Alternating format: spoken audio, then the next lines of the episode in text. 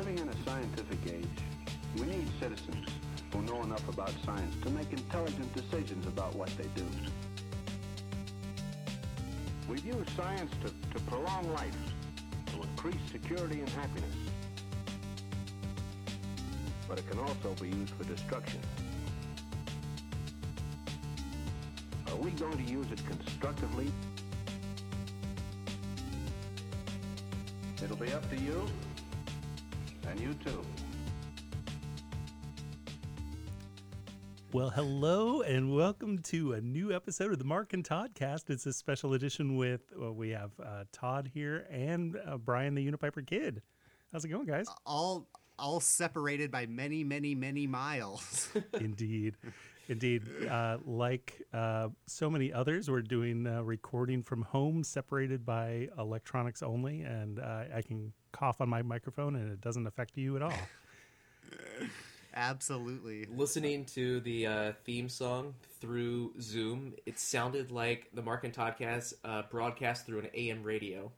Oh, I was gonna say it sounds like some new like auto-tuned rapper version of our, because it was all digitized and sounded crazy.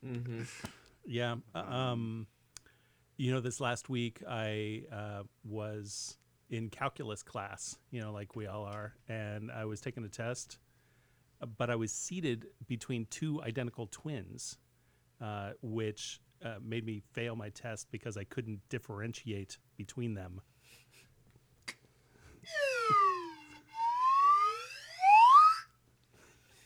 I haven't got to play my live swi- slide whistle in a while. That was kind of nice. well, before we get too far into it, Brian, were you anticipating on being here the whole time, or should we do your segment and let you go? Oh, I'm fine to hang around. I'll, I'll uh, Okay. be happy to chime in. All right. Well, then I suppose we can get to some news uh, here. Um, so there's not a lot going on in the world other than one big, huge thing. So uh, we'll talk briefly about that. Uh, usually our news is out of date by the time this even goes up, so it's kind of pointless. So I'll try to try to keep it to some larger pictures. Um, Netflix and YouTube in Europe uh, have cut video quality after pressure from uh, European officials. So they both reduced video streaming quality in Europe to reduce the stress on residential broadband networks. So uh, they've uh, noticed, I guess, that there's a big tax uh, taxing of the system for internet stuff, and um, I don't think there's any word that that will happen in the in the U.S. In the uh, U.S., as of yet. in the U.S., what they uh, Netflix uh, reset the default uh, compression rate to low, so uh, they didn't force it across everyone. You can go into your settings and up the the uh, broad the bandwidth rate, uh, but they did reduce the default so that by and large it will reduce bandwidth usage. Now, do you guys know if all of the cell phone carriers have taken away bandwidth limits or not? Like, I keep hearing all those rumors of like, but I'm afraid, like, I, I'm afraid I might have to stick to my giant one gig a month. But then I get excited at the process that I might, I might get to watch a video on my phone one of these days. No, I have no idea. I I uh, I personally use Google Fi, which has been uh, fantastic. I've got an unlimited plan with them, uh, and so uh, they've been they've been great. Interesting. Yeah, because there's been lots of rumors about companies doing this and that, but um, I don't know for sure. Only Not Nerd knows for sure. So, That is true.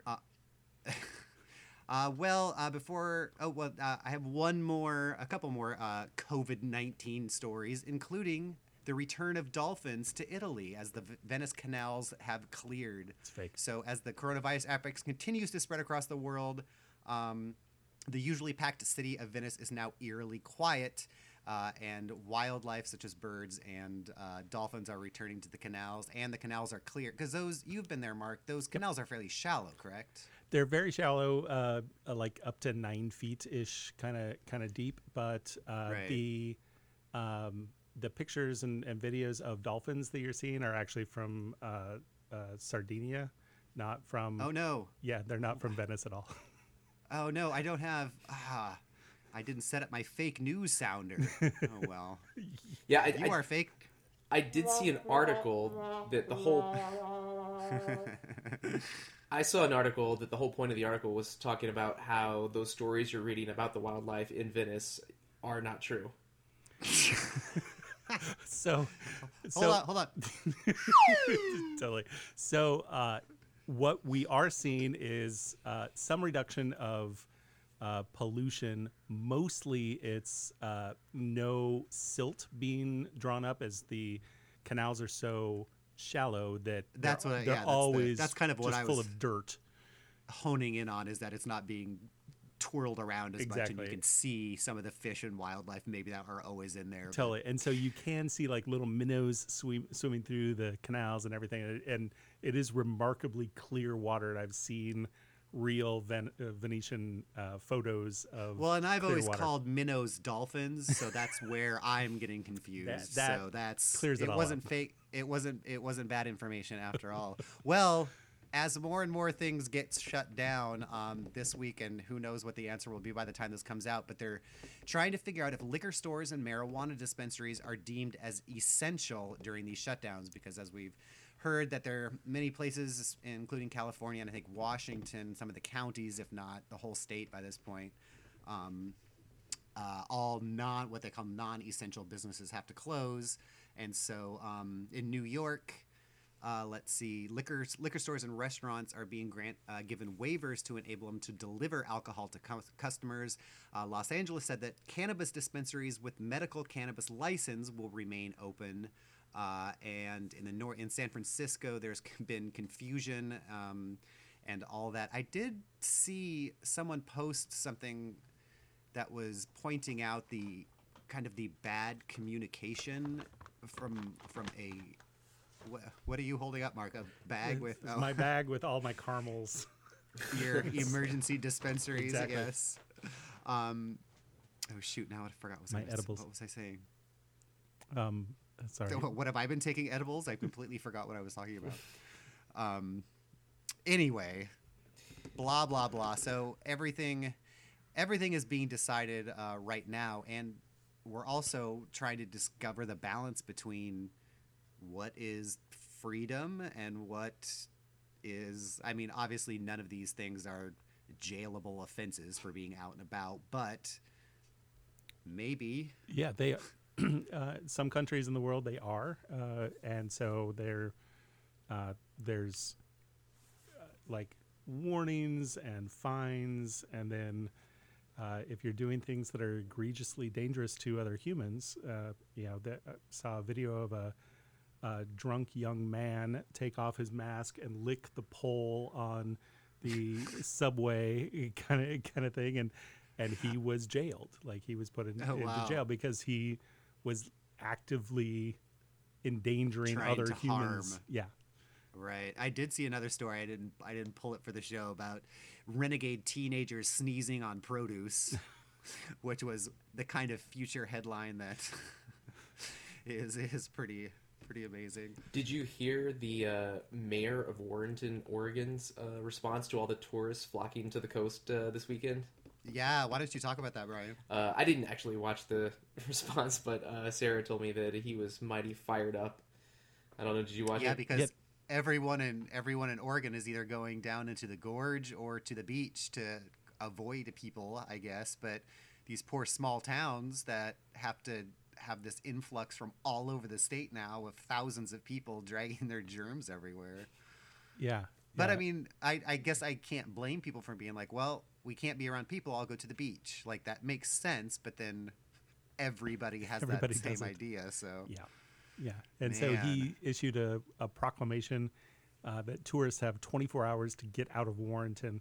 And Warrenton's just located on the Oregon coast, just north of Seaside, just south of Astoria. And yeah, uh, and there's like 11 people that live there. It's not like yeah, it's it's a California coastal giant Newport Beach or something right. like no, that. it's like it's a very small town. The mayor and his dog. All right, what else to wait? Oh, during I, I'm hoping to compile more information as this goes on about what different things are starting to trend and become popular again. I, I Mark, you played REM's "It's the End of the World as We Know It" at the end of last show. That has Uh, I forget what chart it's on or what what number it's at now, but it was at like number forty, like last Wednesday. So that's re-entering. That's re-entering the charts as well as illegal downloads of Contagion. So uh, the Which Verge we and watched Torrent Freak. week. Did you? I I was going to, but then all the torrents were down, so I didn't. Uh, but they, We the Verge and. Torrent Freak uh, part. well, aren't you the best American? Uh, I am not. Uh, but there is a survey that the rise of people downloading Contagion between January 1 and March 4. Uh, before January 24, uh, that it was being torrented about 200 times per day globally. Then on January 25, the next day, it jumped to over 1,500. So um, it started spiking in January 31, and uh, it continues to continues. And every every every article I wrote I read about it was like, don't watch this. If you're already afraid, don't watch this. Totally. It does. Uh, it holds up surprisingly well. What year was that? 2003 or 2013? uh, yeah, 2000. I don't know. I cut it out of the article. okay.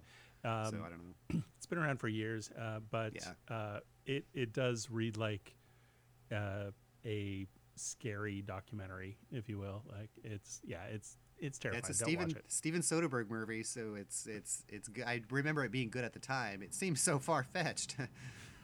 I, I love that. I think the last time that uh, the end of the world as we know it started to chart was when Independence Day came out. oh, Oh. funny. Interesting. So, do you know? Does anyone here some trivia that you, you probably know? What is the? I believe it's the only uh, song to re-emerge either to number one or high on the charts uh, three different, maybe four different times uh, since I'll I'll say nineteen the nineteen seventies. uh, Huh. party like it's 1999. Uh, no. Candle in the Good Wind. guess. Uh, no, but that probably would have done twice. Uh, it is uh, Bohemian Rhapsody. So Oh, when it came right, right, right. Yep. Wayne's World, it became number one again because it was on the Wayne's World soundtrack. Yep. And now it's back with uh, Bohemian Rhapsody, the movie. So Huh. it keeps re-entering the charts. We're gonna uh, have a, a little over again. callback to Bohemian Rhapsody a little later in the show. Oh, it's a guarantee. It's a guarantee. All right, well, I have one more story. Another end of the era Playboy is going to halt regular print editions. So this week's spring issue will be the last for the men's lifestyle magazine, which has struggled in the recent years even before the 2017 death of founder Hugh Hefner.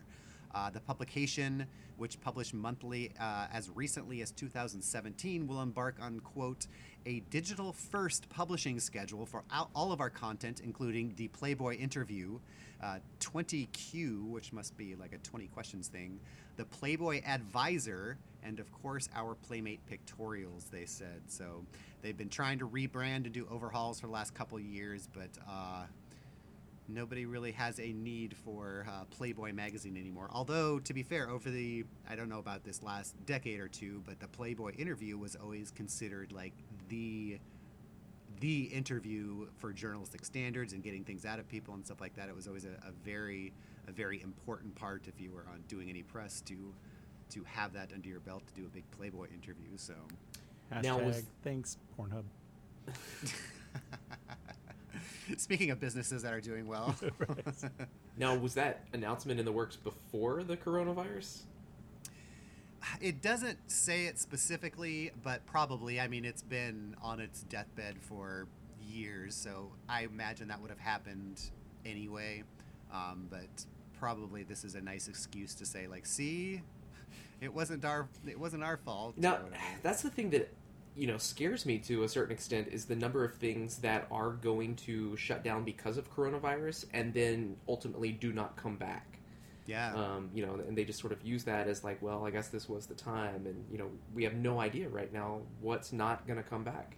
I wondered if there's going to be be a whole new insurance wing of virus insurance Mhm. for businesses and for things that you're like, oh well, we have earthquake insurance or we have, you know, Right. weather Oh, insurance. I don't know what else they have, but I would imagine that it's like, oh, like if you can buy insurance to make it through two or three months of something like this, then that seems like that would be a something that was worth adding to your insurance policy.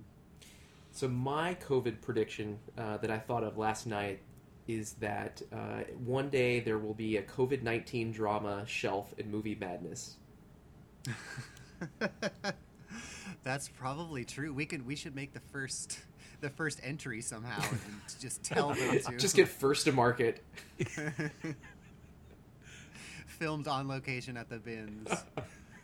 uh, but that's all the news uh, things that I kind of cobbled together. There's, like I said, not much else to talk about other than um, the virus and everything else I had gets folded into a wheel of Wikipedia. So, uh, do you have anything else, else, Mark?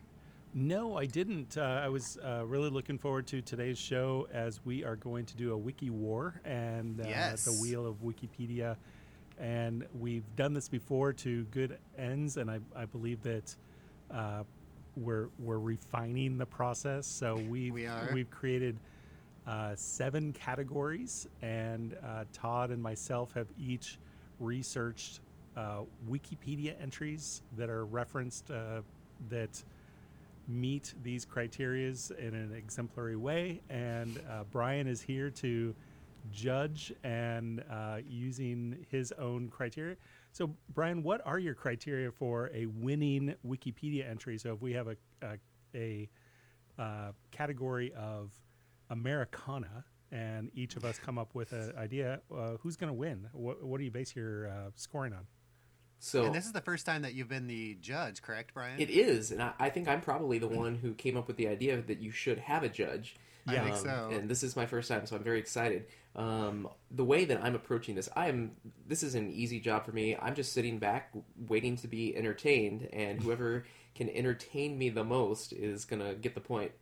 Right. And I think I wonder if in the future we should have uh, the guest judge come up with the categories. Although the categorization was was kind of tough, and so we I I kept it kind of broad, and so it really could be and probably will be uh, anything. Well, So- with the with the history of the Wiki War, uh, what we have done in the past is we basically just each uh, tossed out a Wikipedia entry, and then we just collaboratively decided on which one was the best. The last time that we did it, um, I had you present one, and I would counter it with uh, a challenger, if you will, and uh, kind and of that- similar in theme, and it worked Right. really well. worked even well. Though we didn't and plan so it now, now we're uh, what I had. Uh, you had been uh, curating your Wikipedia entries for a while, and I asked you for the categories of your entries, and I am Yeah. presenting challengers. Yep, I'm I'm watching myself on the video screen here, and the beautiful sun catcher that Brian and Sarah got me is now reflecting on my shirt, and I've been just delighting in the rainbows. So Rainbow okay, well, clad. I'll. Do we want? Uh, should we just go down the list, or do we want to pick by category? What do we? How do we want to do that? Yeah. Well, Like why we said, we have why six you category or seven categories. seven categories? Why don't you list off the categories, Todd? Okay, so we have historical objects, animal kingdom, people, uh, grab bag, which is uh, kind of choose your own. You can do anything. Uh, some sort of church history, any church, any religion, something that has to do with uh, with uh, religious uh, history, uh, language, and Americana. Awesome. So do I So, get to pick uh, first? Yeah, why don't you go? Why don't you pick Brian, something yeah. I'll get us started Pick- there? pick All category. right. Uh, let's lose our audience. Let's go for uh, church. Okay, for church, I had, let me scroll up to it, I had a short list of patron saints. Nice. So uh, there are a surprising amount of patron saints for a surprising amount of things. So I came up with a little list of someone uh, of some of them, and I tried to find ones for each of you too. So we have more obvious ones like Joan of Arc, who is the patron saint of soldiers. Then we get into things like. Uh, Saint Christopher, who is the uh, patron saint of travelers, bookbinders, gardeners, mariners, drivers, and surfers. Then we uh, we have uh, patron saint Vitus, who is the saint of comedians and dancers. We have one for lighthouse keepers. That would be Verena. And let's see, for Marx, Marx would be uh, Saint Isidore of Seville, who who is the patron saint of computer scientists, software engineers, computer programmers, computer technicians, computer users, and then oddly, school children and students. so, um, Brian, let's see, you would be, I would say, what, under the scientist category. What would you, what, what, what category do you want to be, Brian? I'll see if I Is is there not a patron saint of unipipers?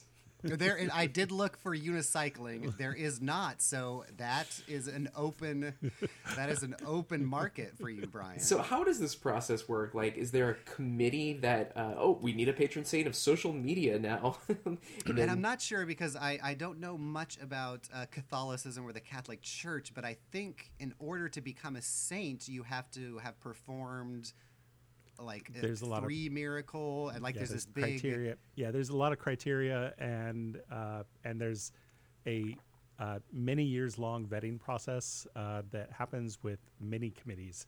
And, I mean, it took uh, Saint Valentine forever to become the patron saint of beekeeping. So, Does- and Lid- Lidwina's journey to be the patron saint of ice skaters was harrowing. So, You mean that triple axel was a miracle. you mean that's not Brian Boitano? I mean, I think you have to be dead in order to be a saint. That was going to be my next or question. maybe that's not true. I don't know. You have to be I dead don't to be on a if that's true. stamp, though. I think, right? Yeah, and for like 20 years, I think you have to be there. Um, I'll give a couple others here. There's uh, Columbanus, the patron saint of motorcyclists, uh, the patron saint of actors, comedians, clowns, dancers, and theatrical performers is uh, Saint Genesius. And let's see, let's do one more. Uh, saint Cajetan, patron saint of right now, which is unemployed and job seekers. So- So, is there a catalog of saints that you can uh, order through the mail and then choose your patron saint? Like, how do people wonder- an official wonder if they- list? I wonder if they all get their own like grocery store candles too. Like the, if the there's grocery a store candles. just- There are trading cards. Uh, they're they're oh, for sure. yeah uh, yeah. There's there's and they're not called trading cards, but there are cards that you can put on your dashboard and and uh, Oh, yeah, yeah, and the whole yeah. thing. Yeah, yeah. Uh, I have seen uh, technology people with um, who is the uh, patron saint of um, software engineering. I, Ah, I've seen like a little statue on people's. Isidore of Seville. Yeah, yeah. so um, more more tongue in cheek than than uh, anything else, I believe. But uh, And yeah. some of them, I, I, I would like to look into the history of some of them because some of them are very straightforward. Like Bernadine of Siena is just for advertisers. It's like, all right, and you know, you get that category. But then Anthony the Abbot is patron saint of basket makers, grave diggers, butchers, swine herds, and motorists. awesome. It's like I don't know. Maybe at the end of the century, you have to like, oh, we have all these unfulfilled categories. Uh, fill so just that put it in there. It's like a two for one. Yeah, or like in corporate America, when you're really good at something, they just keep on giving you tasks, and so they're like the really good person is doing all the work, and the the people that are kind of crappy at their jobs don't get anything, uh, and so so the good saints are getting like the whole list of things. So I uh, were there any others? Nope, that's that- that. I, so there were I- a lot, but I those are the noticed that you selected did not include the misa- mistaken patron saint, uh, and her name was Will Wilgefortis. Wilgefortis, uh, patron saint Wilgefortis was initially deemed a saint and was later refuted and removed as a saint. So, Oh no! so the mistaken identity of Saint Wilgefortis. Uh, Is this your entry She- mark? this is my entry. Look at him matching my patron saints. so I I go one to one here. So so in medieval times, um, the uh, image of Christ on the cross was sometimes wearing robes instead of what we in the West normally see as loincloths. Okay. So, um, what what as that transitioned to uh, like England and everything, they're like, what is this woman doing on the cross? As it uh, Christ's body looked very feminine because We're it was all- wearing a dress. We're all transphobic to the core. totally. So Is that Jesus wearing a dress? Not my America. exactly. And so what they did is they they created a patron saint of a bearded woman uh, named Will Wilgefortis. So um, and they created a whole mythology around it, and this was later refuted. Uh, in the 1600s, and then in 1969 was a, officially removed from the list of of patron saints. Um, Wow. but the the story goes that there was a lady, and she uh, her father was planning to have her uh, was forcing her to marry a pagan king, and so she prayed that she would made be made repulsive, so that. Uh, she wouldn't have to marry, and she woke up the next morning with a beard, and uh, because uh, the engagement broke off, her father had her crucified, and Oh, so no. and so Jeez. the uh, the patron saint of Wilgefortis was a bearded woman on the cross, and um, and was later refuted and, and found to not be something. So uh, yeah, you can go to the Wikipedia entry for Wow. Wilgefortis and learn all about the her and uh, her not actually existing. So, what was she the patron saint of, though? Uh, that's uh, Bearded she was the brave virgin, and so she was. Uh, uh, so she was considered the uh, saint of the catching, uh, distinguished large beard. Uh, um, so this is uh, Madonna wrote like a virgin about her. Then exactly. The bearded Wilberforce or whatever her name was. Um, I am looking for what she was the. It, it does not does not reference exactly what It has been stricken from the record. It totally has. Yeah, and I so wonder that's who Wil- they gave her Wilgefortis. duties to. Oh yeah. Well, that's maybe where these other people come in, where it's like they take away the the sainthood of one person and then give surfers, athletes, and pilots all the same as the Exactly. same one. All right. nice. So we have Todd with a incomplete list of patron saints, uh, some that you might not have heard of. Um, and then we have Mark just completely one-upping Todd with this amazing story that you would see the topic of a you never knew YouTube video. Yes. Um, yes. I, I think I'm clapping for Mark's victory. Mark I'm is getting the point here. Well done. Well done, sir. That was well earned. All right. Well, should I just go down? Let's do historic objects. Perfect. So I have uh, the plague masks. I was curious about uh, now that we're having this outbreak fever, so to speak. You see a lot of the um, those old uh, masks that kind of look like bird. They have the big bird beak looking things that you saw. Um, Yeah. So plague masks were uh, masks with bird-like beak to protect them from being infected by deadly diseases such as the Black Death, which is believed to be airborne. Uh, in fact, they thought disease was spread by miasma, which is a noxious form of quote bad air. And to, ab- uh, to battle that imaginary threat, the long beak was packed with sweet smells such as dried flowers, herbs, and spices. Uh, however, Though the beak, the beak mask has become an iconic symbol of the Black Death, there is no evidence it was actually worn during that 14th century uh, epidemic. Medical historians have, in fact, attributed its invention to the beak doctor costume, um, what they call the beak doctor costume, to a French doctor named Charles Delorme in 1619. He designed the bird mask to be worn with a large waxen coat as a form of head to toe protection. Uh, the costume was worn by plague doctors during the plague of 1656, which killed 145,000 people in Rome and 300,000 people in Naples. Wow. So there is a little history of the plague mask. So, I I didn't have a specific response for uh, the plague mask, but I do have this. So let me Okay. share a little image with you. Ooh. Uh, It's a one-upping so this is again, Tony. called a, this is called a dental key. Oh, I don't like that at all. It's got like a. a, a ah. so a dental key was used from the mid 1700s until the early 1900s when tooth extraction became uh, more of a science and less of uh, a barbaric uh, uh, ex- example of, of terrorism. So this is has a little hook on the end and a shaft, and then a kind of looks like a corkscrew handle, if you will.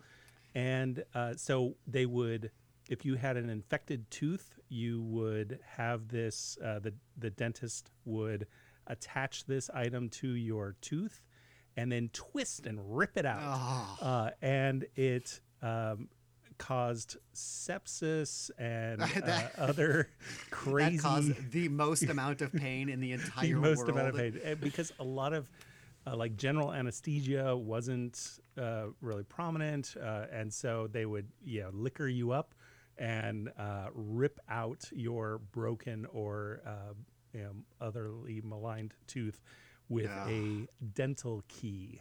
Liquor. I barely knew her.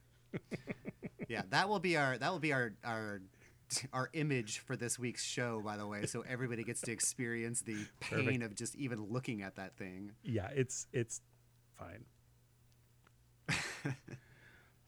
All right, Brian, what say you? Pl- the history of the plague mask or the horrifying dental key that looks like it's made out of wrought iron? So, in terms of personal entertainment value, uh, I learned nothing from Todd because I had that same question that was probably in Todd's mind, and I read that entire article myself last year because I wanted to know Okay. more about the plague mask. Um, so, I had no itch to be scratched there. Right, uh, right, Mark, on the other hand, viscerally made me feel something uh, with that image.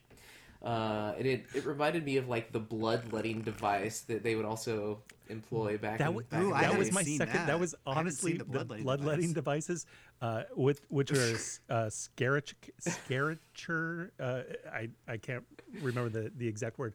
What is the bloodletting? Shoot, So it's a little box.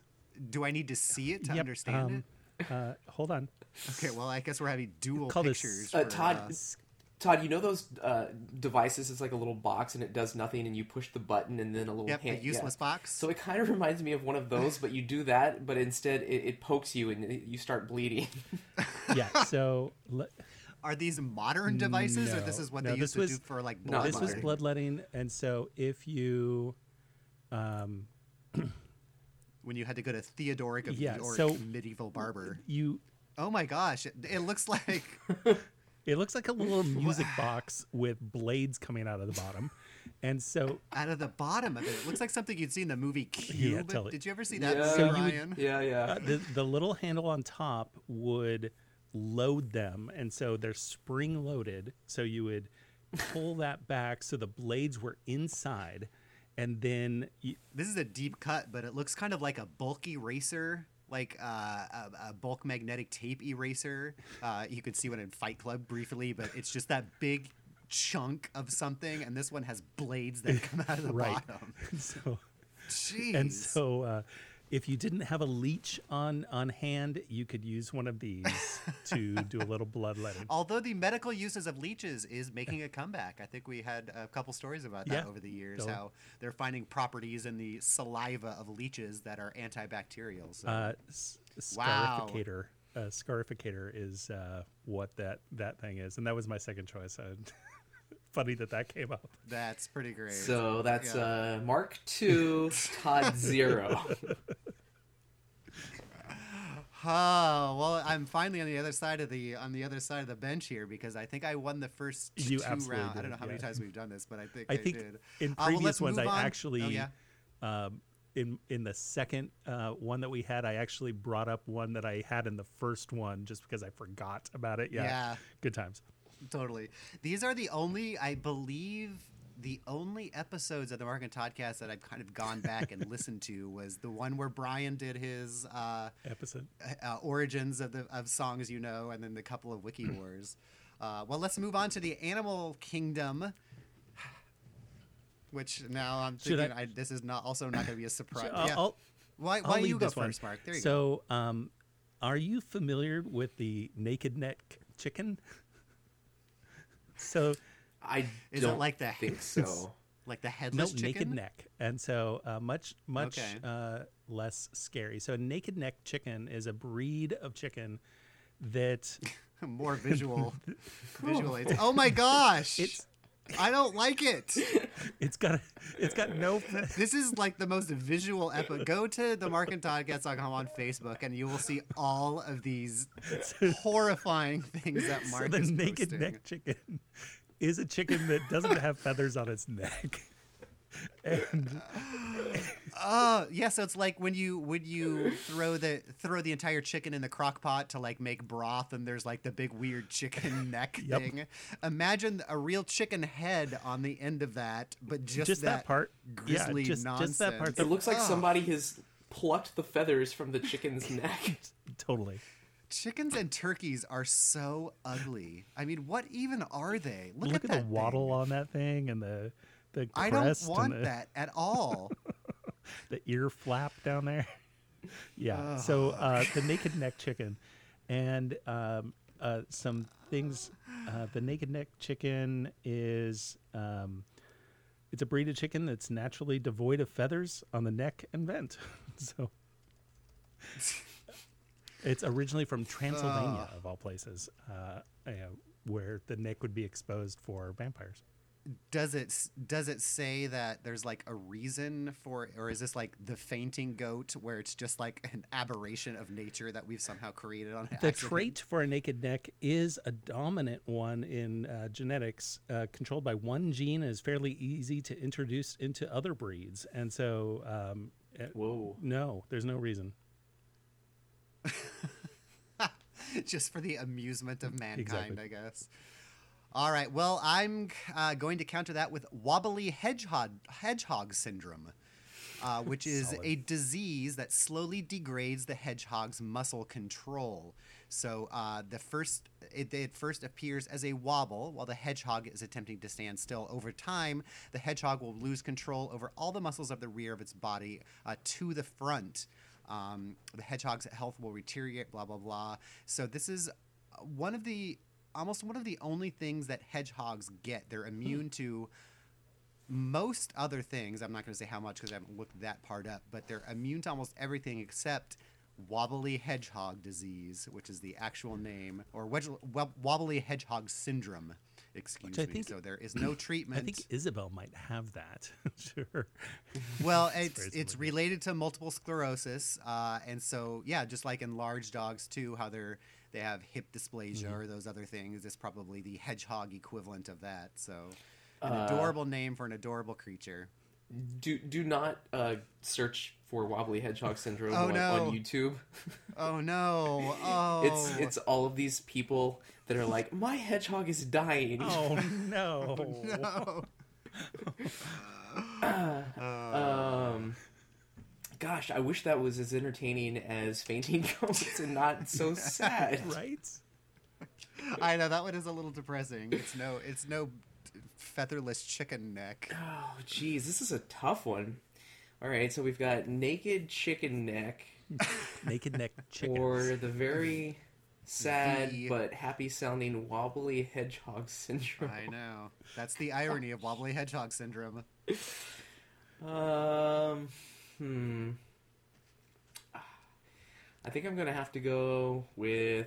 I- I'm gonna give it to the wobbly hedgehogs because All right. they're probably, you know, they, they could they use could a use a little morale little, boost. If, a little yeah. exposure. That's solid. Well, and and without the visuals, especially because that I, the chicken would take it in a in a head to head visual battle, but um, all right. Well, up next, let's see. We have uh, people. people.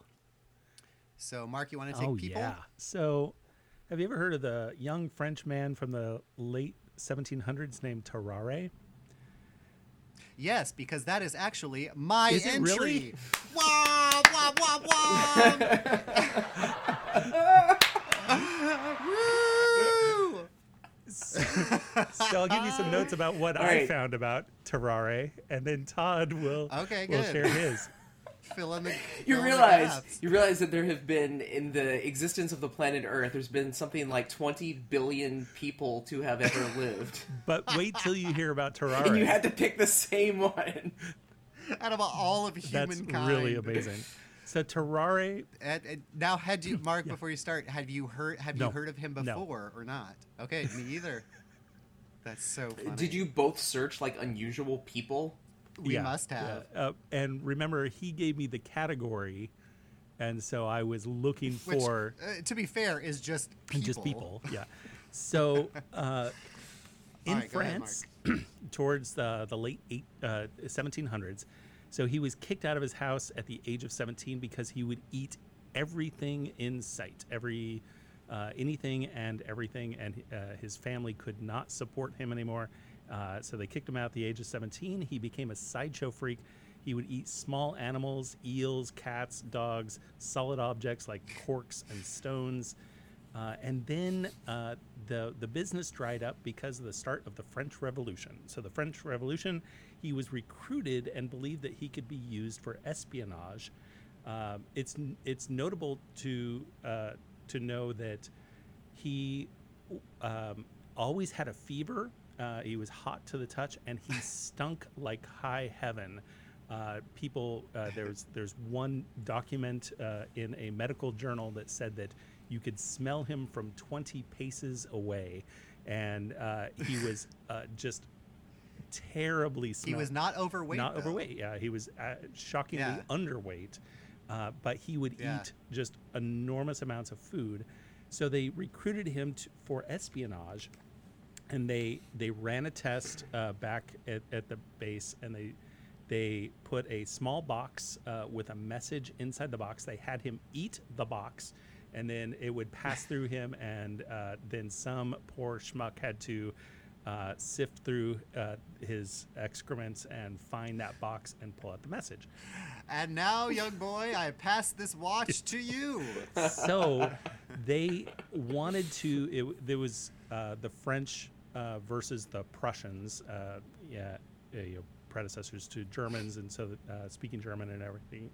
They had him disguised as a prussian peasant and were sending him across lines to send a message to uh, uh, the generals you know uh, inside the uh, uh, the war zone but because of his lack of the ability to speak German and his atrocious stench, uh, he became a target, and they they quickly discovered that he was neither uh, Prussian nor a peasant, and uh, so they tortured him to find you know they they figured out he's a spy, and so they tortured him, and he quickly sang like a bird and uh, gave him all of the information. And so they strapped him to a latrine to wait for the message to pass. Uh, they found the message, and the, I didn't read and the message uh, when it uh, passed, it they found the message inside the box, and the note simply said. To the recipient, let us know if Tarare had delivered it successfully because they did not trust him for any espionage Wow. and uh, and so they that had been another test that he failed. Uh, he died at the age of 27. Wow, and it. What's funny about this is that I like. I did not get my information from this. It's a lot of the same information, but it's not like we picked Right. the same article. Even we have two different. So I'll fill in some of the blanks. Um, so, like we said, he was of normal size and appearance, other than his his smell. Uh, so after he was caught, he was beaten and underwent a mock execution before he was returned to uh, France. So then, when he got to France, uh, nobody, still nobody could figure out uh, what he was doing. They tried a couple procedures, uh, that didn't work. Uh, after suspected of eating. So I'm sorry. After being suspected of eating a toddler, he was ejected from the hospital. Uh, and He might have.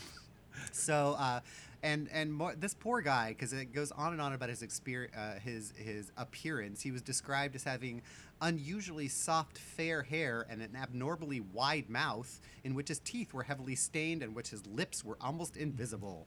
When he had not eaten, his skin would hang so loose that he would wrap the fold of his skin from his abdomen around his waist. When full, his abdomen would distend like a huge balloon. So he uh, was hot to the touch and sweated heavily. He had foul body odor, and there's some great quotes about his smell. So um, it, the smell would get worse after he would eaten. Uh, after he'd eaten, his eyes and cheeks would become bloodshot. Visible vapor would rise from his body. during the time he would be no- and he would become lethargic during which time he would belch noisily and his jaws would make swallowing motions uh, he was described to be quote fetid beyond all conception I am picturing So- this person illustrated by the guy that did the illustrations in the Scary Stories to Tell in the Dark books. Hundred percent. Uh, hundred percent. uh, Or, or like Shell Silver. so I'm, I'm also picturing him walking up to the general in the war or something and be like, "Sir, a message for you," and then he immediately drops his pants and just takes a giant shit in front of the king. a message for you, sir. yeah, message for you, sir. uh, oh my gosh well i guess that round is a That- wash a but uh, perfect tie. wow Uh, the point would have gone. I would have given it to either one of you. Uh, regardless of who else did what All right, so Tarare, the Mark French two, showman. Todd one. yep uh, Uh, let's all right finish with grab bag. Uh, uh, and so let's not do grab bag yet. Um, you want to do Americana? Yeah. Uh, sure. Let's figure out what I did to categorize that. um, let's see. So let's go to Crush, Texas. Uh, Crush, Texas was a temporary city established as the site of a one day publicity, uh, publicity stunt in 1896 uh, by a man named William George Crush. He worked for the Missouri, Kansas, Texas Railroad, uh, and he was going to uh, stage a train wreck, which two gigantic locomotives pulling several railroad cars crash head on in front of each other in front of the public as a gigantic spectacle. So, an estimated 40,000 people, more that even lived in the state's second largest city, uh, arrived at the exhibition in September 15, 1896. so, uh, they had reached out. The railroad had uh, reached out to this man named Crush uh, to in order to uh, rustle up name uh, recognition for him. So he put on this publicity stunt. They have some amazing. The the crash went on. They had a, and probably if you've seen any footage of a collision of two trains hitting each other head on, it is probably from uh, the Crush, Texas. Uh, demonstration. So it goes into a little bit more about how they set up this small city. Um, on the day of the uh, exhibition, railroad officials staged a speed test to help predict the precise uh, point of collision. They set the boilers. Each engine would pull six boxcars behind it. Um, Crush insisted on restricting the general public to a minimum of 200 yards away, but allowed members of the press, to be within 100 yards. Um, about 5 p.m., two trains uh, pulling cars loaded with railroad ties slowly met in the middle and uh, to be photographed, and then they rolled back, headed at each other at 45 miles per hour, and collided in a gigantic explosion. Uh, debris was blown hundreds of feet into the air, and panic quickly broke out in the crowd as they turned to run. So imagine that uh, exploding whale Exploding yes. whale. they always show, Yes. except without railroad cars and railroad ties. Um, so some of the debris came down. It did kill two spectators and seriously injured six others.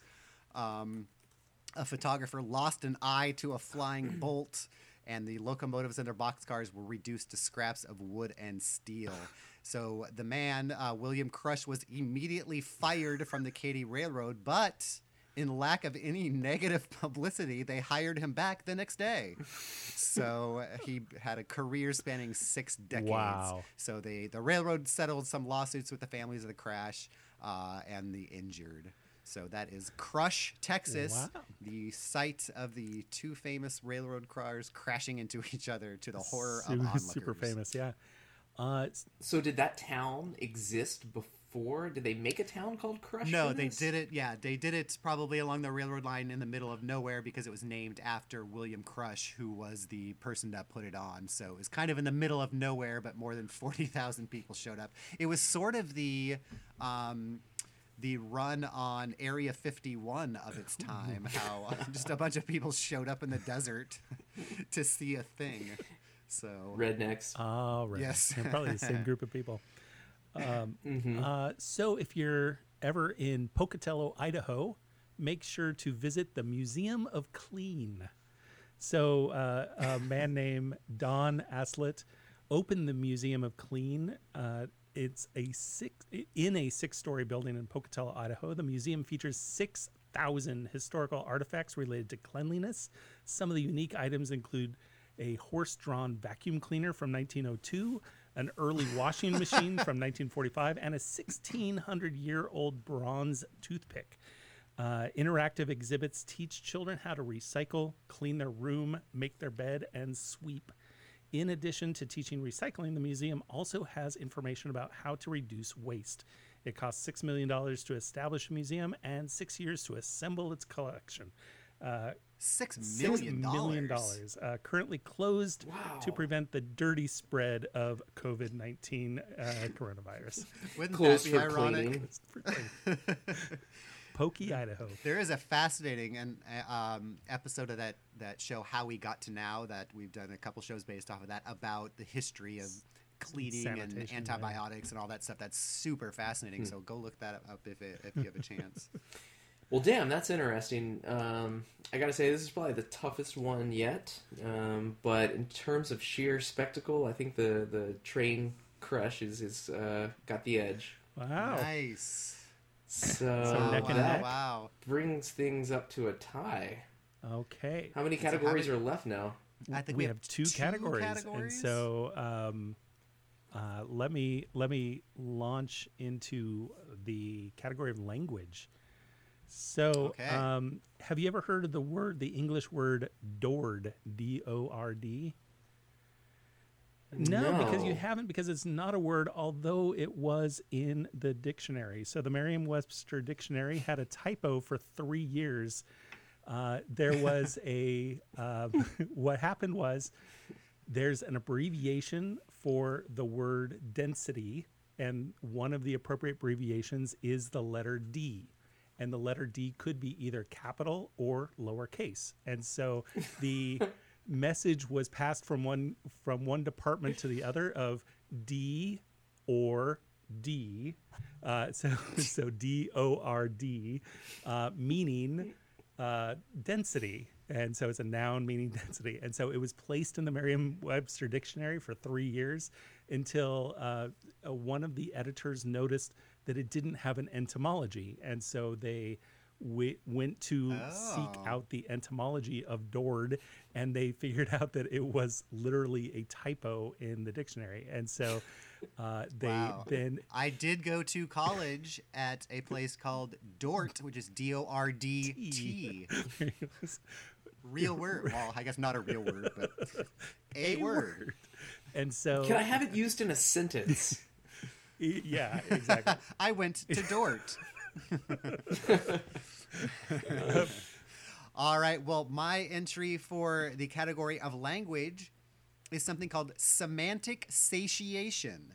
So, semantic satiation is a psychological phenomenon in which the repetition of words causes a word or phrase to temporarily lose meaning. Uh, extended inspection or analysis uh, in place of the repetition also produces the same effect. So, this is basically when Dord. You're like, Dord. uh, Dord. door door yeah that word no longer has meaning like it used to but yeah so when you repeat a word and you're like oh that doesn't even sound like it has meaning anymore so an explanation an explanation for the phenomenon is that the cortex in the cortex, verbal repetition repeatedly arouses a specific neural pattern that corresponds to the meaning of the word. So, rapid repetition makes both the peripheral sensomotor activity and central neural activity fire repeatedly and that causes a little bit of incident, uh, inhibition, thus a reduction in the intensity of the activity that is being repeated. So Wow. it basically kind of dulls that sense just a little bit because it's like hitting a piano key over and over and over, and it just kind of starts tuning out. Yeah, I've totally had that course, yeah. experience, and the- Yeah. to know that it actually has a name. Semantic satiation. Damn, that's that's interesting. Um, okay, wow, what a great round, you guys. Um, Mark's was thoroughly interesting. I, I love that story, but I feel like Todd has entirely scratched an itch for me that I didn't know I had. Wow. Nice. So I will now uh, be able to say that I'm having semantic satiation. that everything I says has no meaning. um, so I think for the first time this round, Todd is taking the lead. Wow. Nice. Well, no, I think we're oh Yep. yeah, three to four, Three I guess. four. So I guess we have two categories left because we did seven. We so had a we tie. had one other that we. Yeah, yeah. So we have one. Wait, what do we have left? We we have Oh, I have a historical object. No, wait. I no already did that. No, it's the category that's left I have- is grab bag. Oh, okay. Maybe that's what. Oh, I guess my my so- only story left. So we should figure out what to do in case there is a tie. Well, we have seven categories. So which one are we missing? We've done historical objects. Three, we've done three, Animal and a Kingdom. We've done people. Three three. Yeah, and a you guys tie. Oh, had a that's right. We had a tie. Oh, that's right. Okay, so yeah, one more, I guess. Dang nabbit, this is my worst one. I mean, it's my This best is my one. best one. So, um, All right. Well, you- who? why uh, don't you Who goes why first? don't you lead off because mine has uh, an audio component to it. Oh, great. okay. so mine is an object called an acoustic mirror.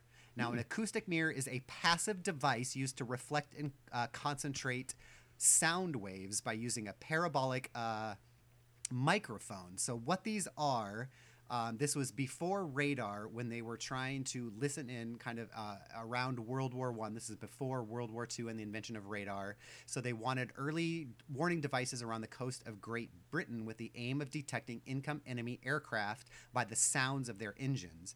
Um, it looks sort of like if Stonehenge uh, it, they're just big rocks with like a parabolic shape carved out of them to collect sound. So they could not move. They were aimed in one direction, and of course, they were wildly. By the time you heard an airplane coming through it, the airplane was already there. Dropping bombs Uh, so, but uh, scattered around uh, England, uh, one of the most famous ones, which is the Dungeness mirror, is known colloquially as the listening ears. It's three large concrete reflectors built in the 1920s. Uh, the reflectors are those aren't parabolic, but they're actually spherical. Um, they have limited effectiveness, and uh, like I said, they would detect the airplanes too late. So. You can also use these things to make what are called whisper dishes. Uh, and if you've ever been to the um, the what is it? I was going to say Church of Scientology. Uh, the Church of Science. What's that one called? Uh, they have just ah, they have the newspaper. The, uh, The Christian Science Monitor? Christian Science. The Christian Science. Yeah, the, there's a there's a main building for uh, Christian scientists, and it has this giant room that is just a big circle, and you can stand at like way far ends, and you can whisper, and way at the other end you can hear the same thing because of uh, how it's uh, so you can be separated by hundreds of meters, and you can still uh, hear one person whisper. Is that uh, in At the Boston? other end. It might be. They- they've got I one in where San I went to Diego as but well, It yeah. probably is.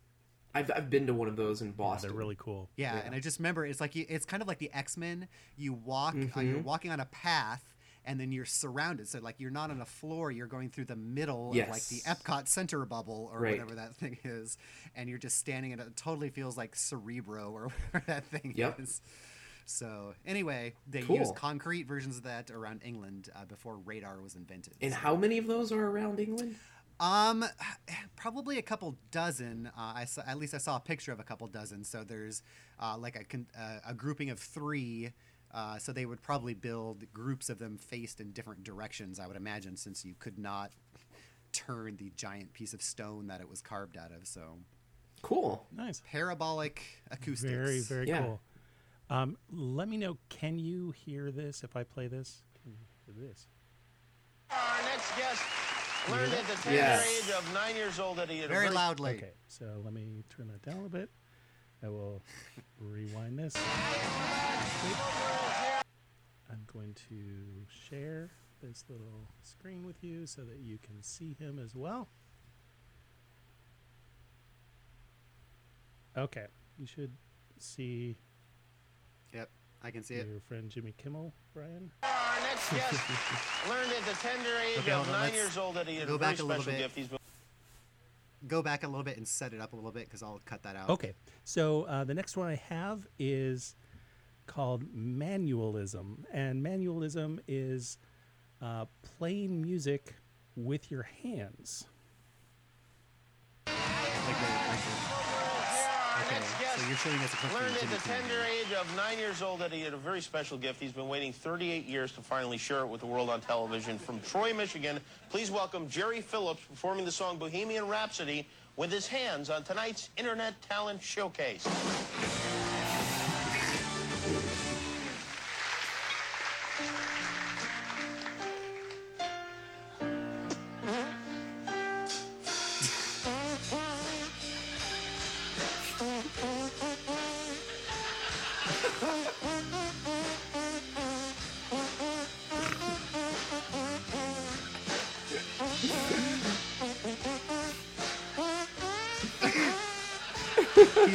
This all by hand farts. This is not what I expected.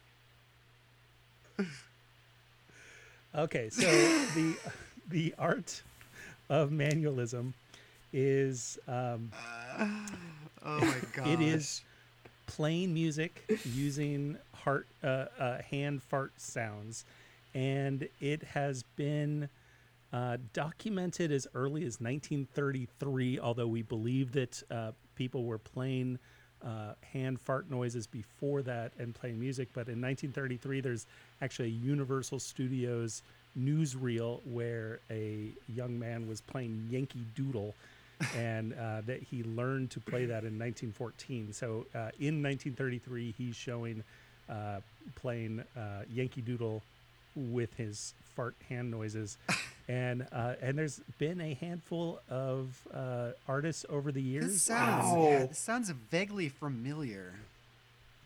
That's so Yeah. weird. Wow. There's a lot of uh, people who can do manualism. manualism. You know that And someone has a fetish for this out there. oh yeah. There's It's the new it's the a new cake fetish. farts. Uh, Ah, so all right. That was so that was our Bohemian Rhapsody callback. nice. Okay. Nice. Er, Entering the charts again, the manualist version of Bohemian Rhapsody. All right, so Exactly. hand farts versus acoustic mirror. All right. So to be honest with you, um, as soon as Mark started talking, I thought it was going to go to Todd because I thought I knew what I was going to see in that clip. Um, a long time ago, I went to the National Spy Museum in Washington D.C. And while I was standing in line, there was a street performer who came up and he called himself like the Fantastic Hand Man, and he like could whistle with his hands and do percussion with his hands. So he was kind of like a one man music show with his hands. Um, but he did not use fart noises, so that's what I thought that clip was going to be. So then, when he got into the fart noises, uh, that took it to a special place for me. And could actually hit different notes with his Right, hand farts. right. So the point here is is interesting. Is I I love the thought of there being these acoustic mirrors scattered throughout England, and people today probably have no idea what they are. That's pretty cool. But uh, playing different notes with your hands uh, takes the go. point. Which means where's our sound tied. A effect? tie. Ends in a tie. Um, Boy. so I'm okay with that. or we could have a speed round where you each have uh, 30 seconds to find a Wikipedia article and then present that. Okay, well, let's go. Starting now. Starting, all right, uh, three, two, one, go. You have 30 seconds. All right, try not to. What hap- We're gonna pick the same thing. Then. I think. no, no, no, no, no. We got this. Um,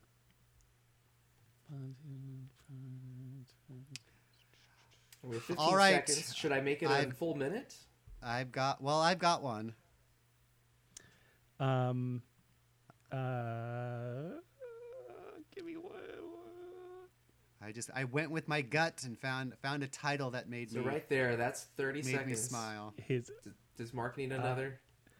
uh, uh, I have the article about Ima Hogg.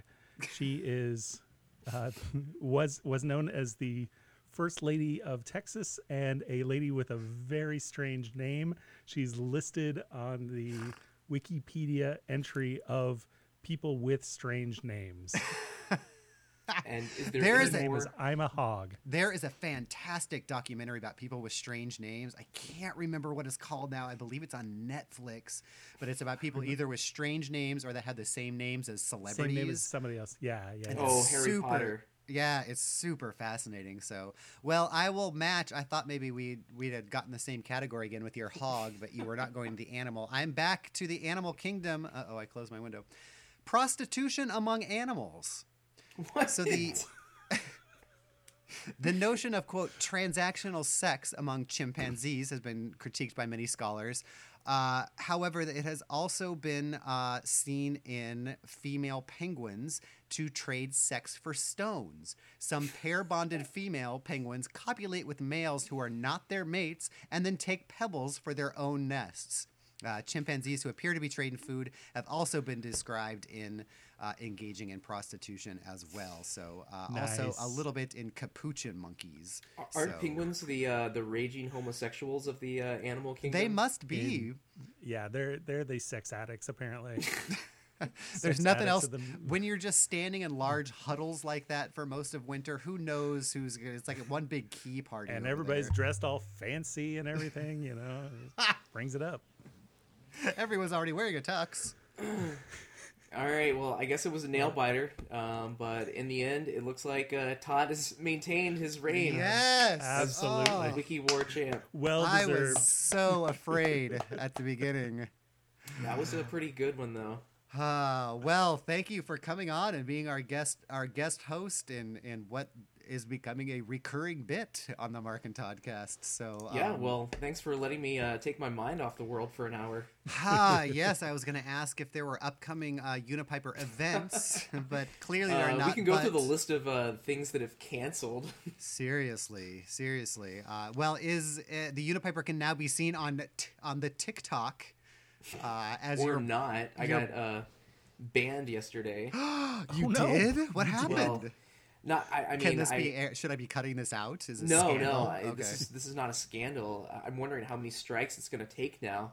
Um, but yesterday, one of I uploaded the video of mine that went viral a couple of years ago. It's the one of me in the kiddie pool. Oh yeah, yeah, Um, yeah. And you're wearing and- the, the swimming goggles and, and little. Yep, boot- swimming trunks, and I'm playing my bagpipes in the little kiddie pool. And uh, you know, I made some comment about social distancing, spring break by yourself, and uh, they flagged it for nudity.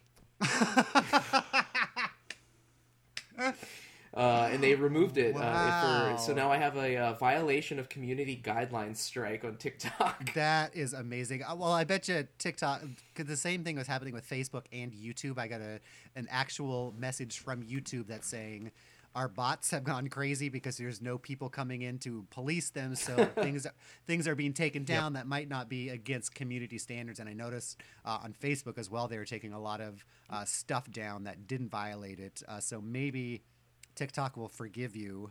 Uh, wow, that is that is hilarious. hilarious. Well, I guess you can't see your your nudity on TikTok. You have to take your filth home. Uh, well, um, thank you everyone uh, who is listening to this uh, stuck in your homes. Uh, Fun Employment Radio, whose network we can be heard on, is also uh, doing their show still five days a week. Uh, they, I believe, are going to move to uh, Greg's house to record since they're they're in a shared office, one of those shared office buildings downtown, and so they're just anticipating that that will be closed down too. So probably as of this airing, that's probably already happened. But they will be uh, doing shows from their house. Actually, Digital Trends, which is the show that Greg Nibler um, hosts, Digital Trends Live. Uh, every morning, which is seen all around the United States and the world, is now being broadcast from his house. So they, it's been fascinating to watch them because they're a, a technology company, and so all of their reporters are doing off-site things, and everybody's doing their best, like you said, downloading Zoom and having little parties. I do think uh, next week we have scheduled Portland at the movies uh, to to uh, talk about the movie Back Time, which is pretty amazing. So I think I might try. YouTube has an option to go live And so I think it would be fun to try to watch it there. And I think people can comment. I would assume people can comment there live as well. So we might be trying that uh, maybe Saturday or Sunday. I'm not sure. We we have not talked about it until right this moment. So, uh, but it would be fun to try to do something like that. So stay tuned for that for sure. Next week there'll be a new episode of Portland at the Movies. Um, uh, go go support your your local something uh, in this time of need. So if you can, do what you can. But right now, just stay where you are, and uh, we'll all get through this together. So. Uh, anything else, Mark? You can take us out with whatever you want to, since you've got the soundboard over there. And uh, yeah, we will see you guys later. oh, We'll hey, we need more. We need more of the manual. Manualist. Yeah, we will. Uh, we'll we'll play a little more manualism, and uh, have a have a good time.